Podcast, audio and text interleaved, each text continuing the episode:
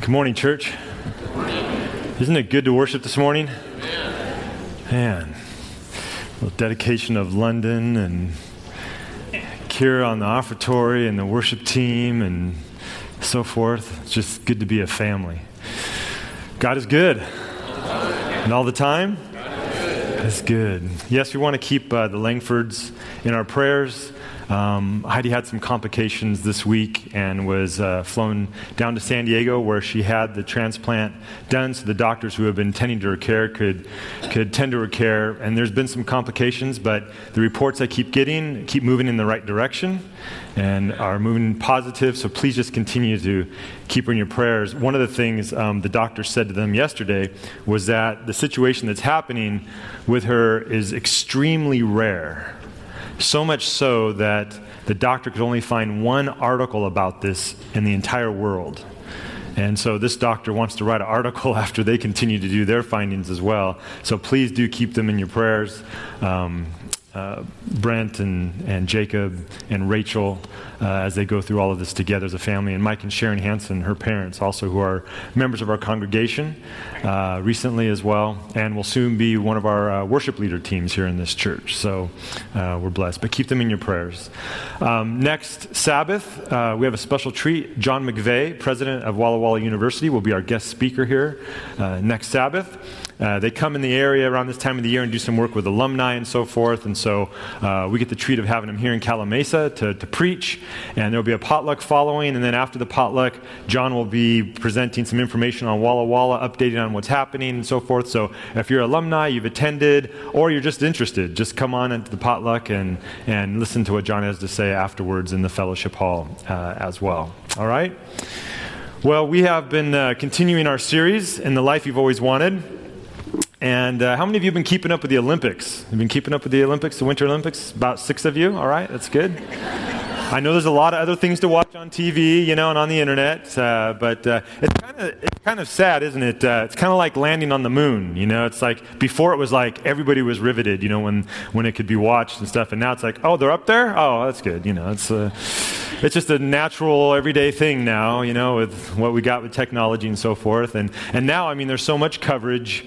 Uh, the Olympics, I mean, I think NBC, we had it like all around all the time, but you could, I was trying to record them and then try to watch some of them, but I couldn't keep up with all the recordings. So I was trying to get some of the highlights, but just amazing feats uh, in the different categories. You know, I'd watch some of these and, and just watch, I mean, just the, um, I was trying to explain to my kids, you know, what the, uh, what is it, the biathlon one, you know, where you cross country ski and then you have to shoot the targets and so forth. And is that the biathlon? Did I get that right? And I was like, you don't know how hard that is. You know, it just looks like they're just trotting around on skis. But, but then when you get to that target, and to keep it so you're not going, so your heart rate isn't doing this while you're trying to aim. Uh, I've experienced that myself in my elderly age. Um, being out playing full court basketball, I remember a few years ago, and I hadn't played in a while, and I went to take a shot, and the basket was doing this, you know, and I thought, it's hard to find that target after you've been cross country skiing. So, uh, but fun. And then, of course, the curling event, right? I mean, that, I'm finally starting to get that figured out a little bit.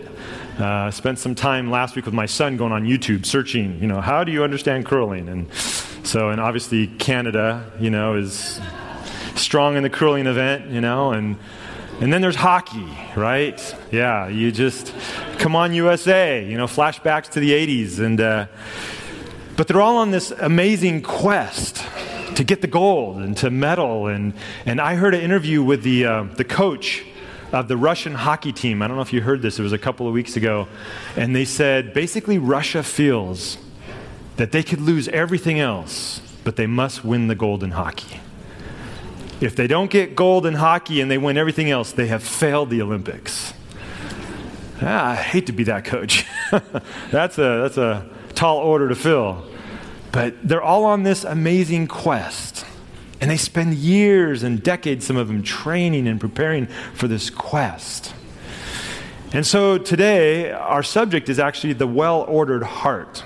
And John Ortberg in this chapter gets us to think quite a bit. And he says, you know, it seems like in our society, the quest for a balanced life is what we're all after.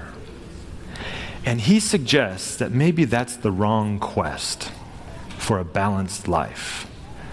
Now I know when you first hear this, you're going, wait a minute, this sounds, this sounds wrong.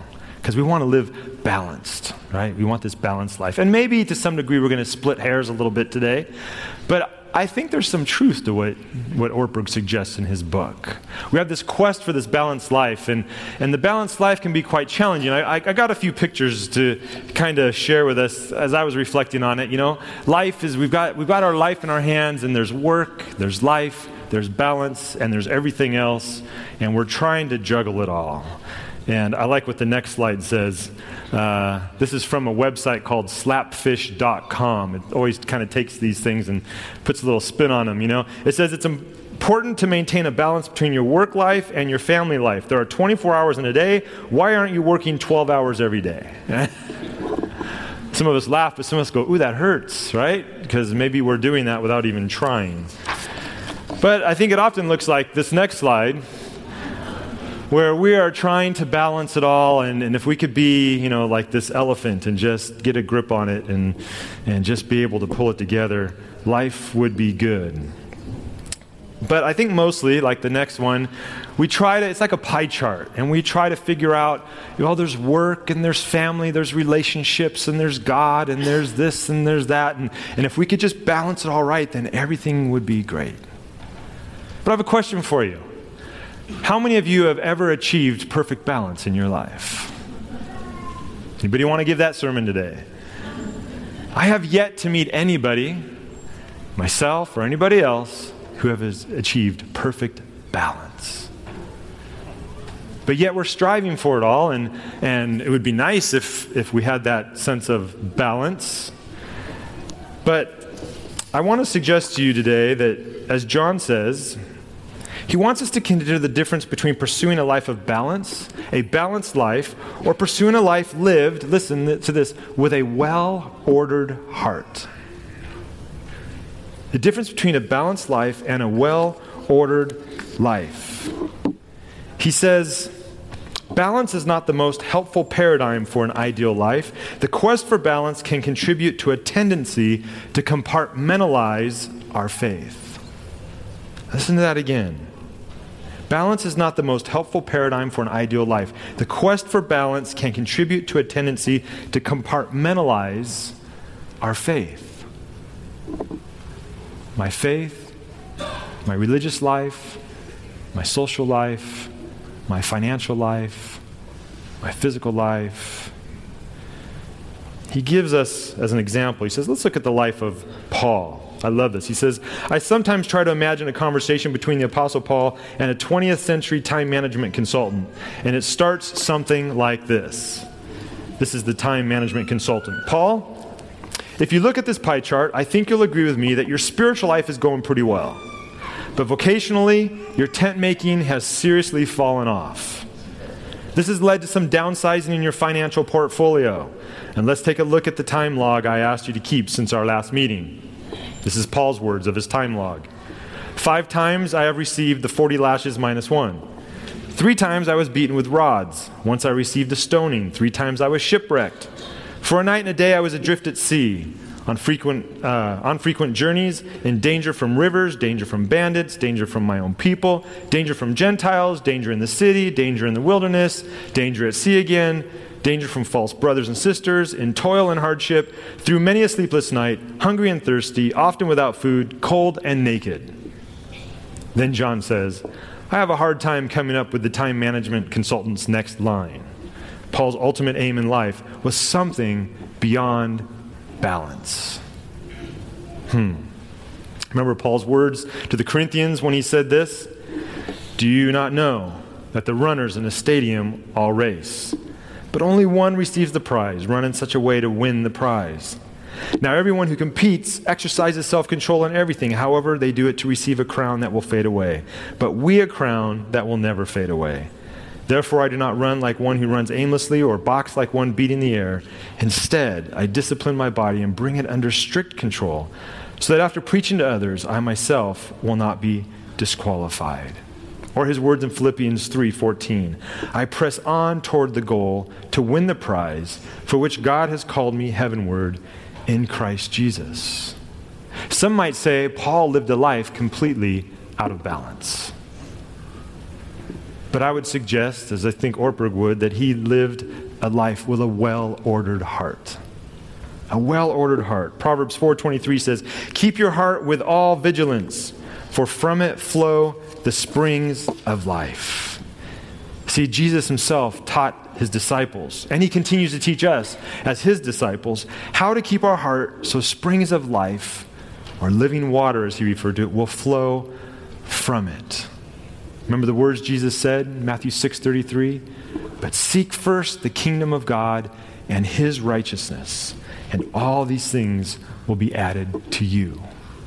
Seek first. Put something first. There's an order, it seems, to how God wants us to live life for our well ordered heart. Now, those of you who have been listening to me for the last four and a half years here at Calimesa, you probably have figured out that I tend to come back to a certain metaphor, a certain paradigm, if you will, that, that Jesus taught in John 15. And in John 15, when Jesus was speaking to his disciples, it seems like he said basically three things in that chapter. He said, first of all, you need to abide in me. You need to abide in me. And when you abide in me, then something else begins to happen. A new command I give to you that you love one another. And the very, very last verse in John 15, he says that you're going to testify of me, you're going to bear witness of me because you've been with me. Now, I'd like to read those verses, and we were putting them on the screen there for you. But in John 15, 4 through 5, he says, Remain in me, and I will remain in you.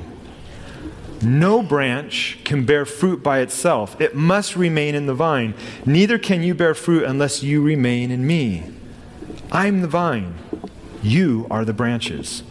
If a man remains in me and I in him, he will bear much fruit.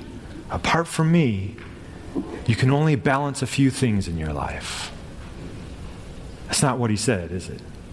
Apart from me, you can do nothing. There's an order here. And then he goes on and he says, This is my command that you love one another as I have loved you. And as I mentioned in verse 15, it's verse 27, you also will testify because you've been with me from the beginning. It's like those three concentric circles, not in balance, but impacting the others. It's like when we throw that stone into a lake and it ripples. You abide in me, and you love one another, and you bear witness that you've been with me. It all comes from that order of being with Jesus. Isn't it sad when oftentimes we hear evangelism taking place personally or corporately. And sometimes, and maybe, maybe I'm just being too judgmental sometimes, but sometimes I say, I didn't feel the love. I didn't feel the love. There's sometimes when there's testimony or testifying or bearing witness, but maybe we haven't been with Jesus. Because there's a difference. Jesus says, you will bear witness because you've been with me. There's an order to it.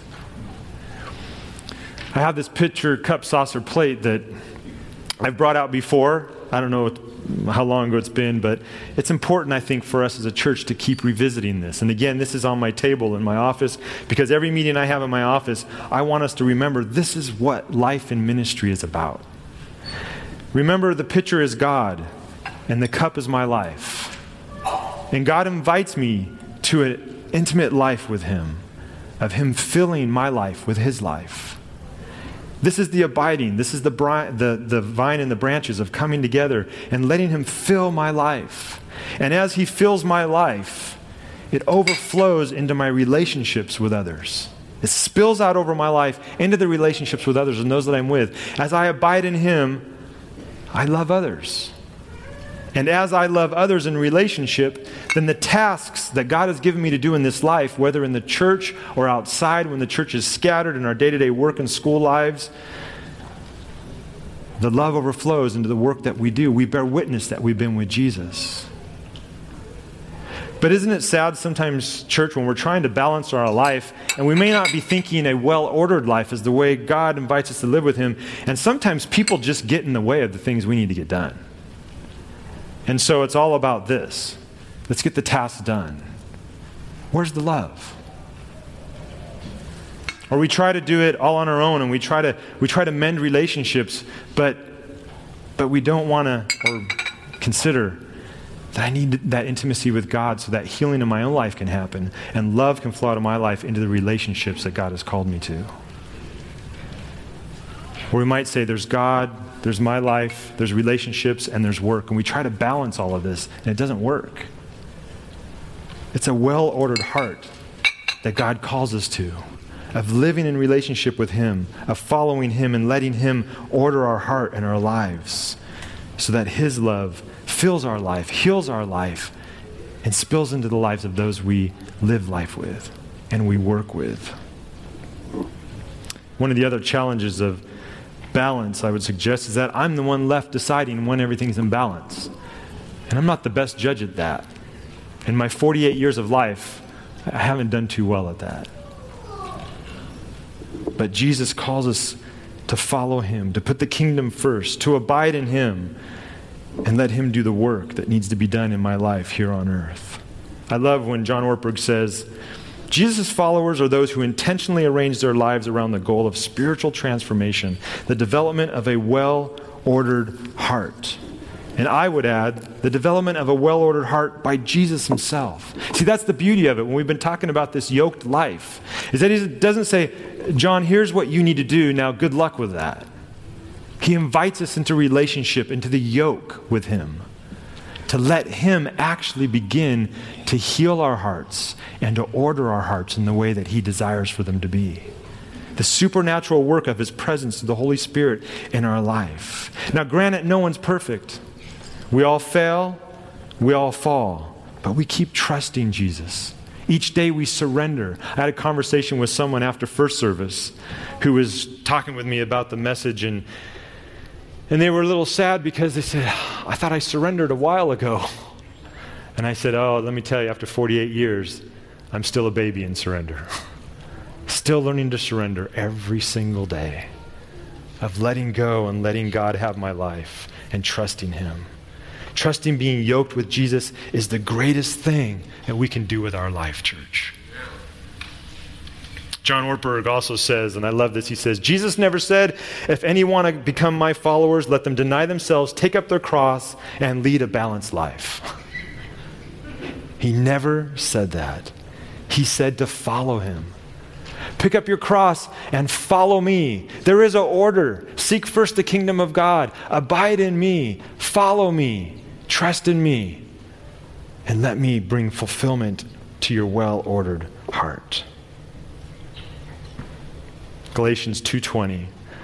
A verse I come back to almost daily. I've been crucified with Christ, and I no longer live, but Christ lives in me. And this life I live in the body, I live by faith in the Son of God who loved me and gave himself for me. There's a death there, church. There's a surrender there. But no longer are we living, but Christ is living in us.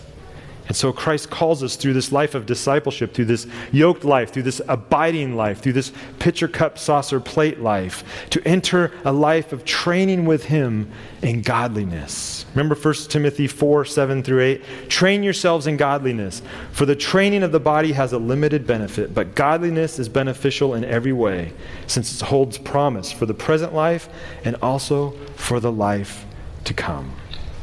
And so John Ortberg in this chapter invites us to be intentional about having a rule of life, if you will.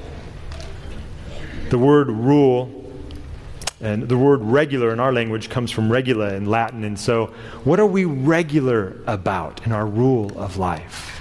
The things that I'm most regular about are the things that are actually shaping and forming me in this life and are forming my heart. And so there are many things that we've talked about in this series that we can do to give space to God and give Him our attention. The discipline of celebration, the discipline of slowing. Remember that week? I had so many comments uh, after that week, and that we all, we all struggle with that discipline of slowing down, of slowing down, giving God space, of prayer, of servanthood, of confession, of secrecy of listening and giving attention and responding to the Holy Spirit's guidance in our life, of reflecting and marinating in Scripture. These are things that we can be intentional about. As we are intentional about giving God space in our life and giving Him our attention, there are opportunities for God to order our heart in a way that brings life and that brings healing. In closing, I would like to share with you a one of my probably my favorite children's story. The book's out of print, as I understand it, as I was trying to find my own copy of it, which is in a box somewhere in the garage.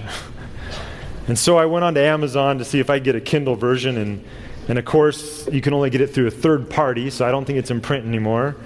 So I happened to find a missionary somewhere who had put it on their blog, uh, who reads it to the kids that they serve every day, and I said, Thank you, Jesus. This is a story called The Song of the King, and it's written by Max Lucado. It was written in the mid 90s. And uh, enjoy the story. Once upon a time, there were three knights Carlisle, Elon, and Cassadon. A prince, a princess, a king, and a kingdom of people. And one day the prince asked the knights to meet him. The prince said, My father the king has pledged the hand of my sister to the first of you who can prove himself worthy. The kingdom knew no stranger, stronger warriors than these three. And these three knew of no fairer maiden than the daughter of the king. The king had promised only an opportunity, a test to see who was worthy of the princess. Your test is a journey, the prince explained, a journey to the king's castle by way of hemlock. The forest, the knights responded. The prince said, Yes, the forest. Each knight felt a stab of fear, for hemlock was home of the Hopenots. Small, sly creatures with yellow eyes. Hopenots were not strong, but they were clever, and there were many. Some people believed in the Hopenots were travelers. Some people believed the Hopenots were travelers who got lost and were changed by the darkness, but no one really knew for sure. Carlisle, the strongest of the knights, asked in a frightened voice, Will we travel alone? You may each choose one companion, the prince told them. Elon spoke next. Elon wasn't as strong as Carlisle, but he was much quicker. He was famous for his speed. Elon said in a high, frightened voice, But the forest is dark. How will we find our way? And the prince nodded, reached into his sack, and pulled out a flute. There are only two flutes like this one. The other is in the possession of the king. The prince lifted the instrument up to his lips and began to play soft, sweet aria. My father, the king, plays the same song, and his song will guide you to the castle. The king will play the song from the castle wall three times a day, and when the sun rises, when the sun peaks, and when the sun sets. Listen for him, follow his song, and you will find your way. Now Cassadon spoke up, and Cassadon was the wisest of the three knights. He saw what others missed. He knew the home of a traveler by the dirt on his boot. He could tell the size of an approaching army by the number of birds in flight. Cassadon asked, There's only one other flute like this one? The prince said, Only one. And you and your father play the same song? The prince smiled and said, Yep. The prince told them to consider the danger and choose their companion carefully. Each knight chose a companion. The next morning, the knights mounted their horses and entered Hemlock. Behind each knight rode their chosen companion. For the people in the king's castle, the days of waiting passed slowly. All of them wondered which knight would win the princess. Three times a day, the king sent the music soaring into the trees of hemlock, and three times a day, the people stopped their work and listened. After many days and countless songs, a watchman spotted two figures stumbling out of the forest. No one could tell who they were. They were too far from the castle. The men had no horses, weapons, or armor. Hurry, commanded the king to his guards. Bring them in. Give them medical treatment and food, but don't let, any, don't let anyone know who they are. Dress the knight as a prince, and we will see their faces tonight at the banquet. That evening, a festive spirit filled the banquet hall. Finally, the moment came to present the victor. At the king's signal, the people became quiet, and he began to play the flute. Once again, the beautiful instrument sang, and the people turned to see who would enter.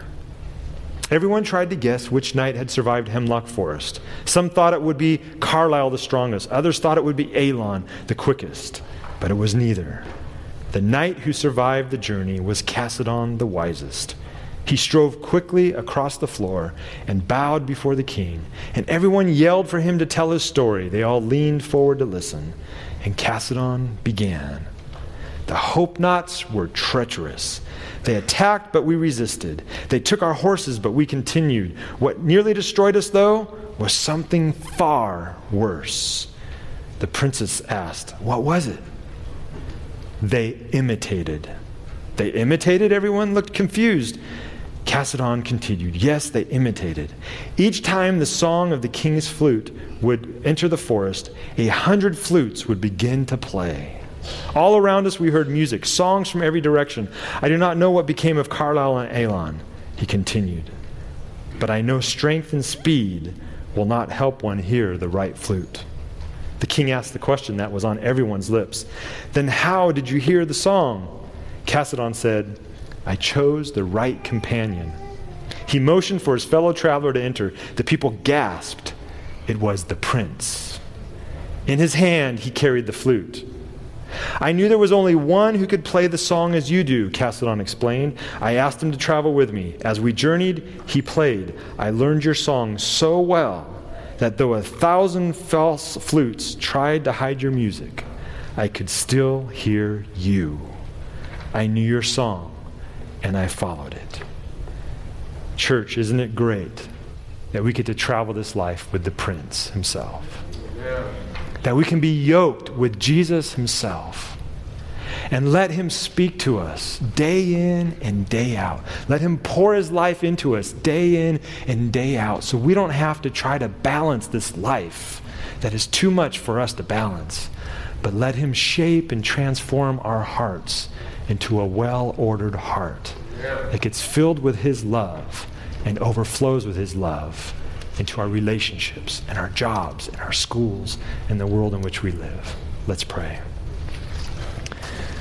Jesus, thank you for being our Prince. Thank you that we get to travel this life with you all the way into eternity. And Lord, we try so hard to balance this life, but we confess it seems pretty impossible. So thank you that you are willing to be our Lord, our God, our King, and our servant to help us carry this life and to shape our hearts into a well ordered heart so that out of it may come springs of living water, springs of life for us and for all that we travel this life with till your kingdom comes for now and forevermore. Would you take a moment now in silent prayer? just to talk to your prince this morning.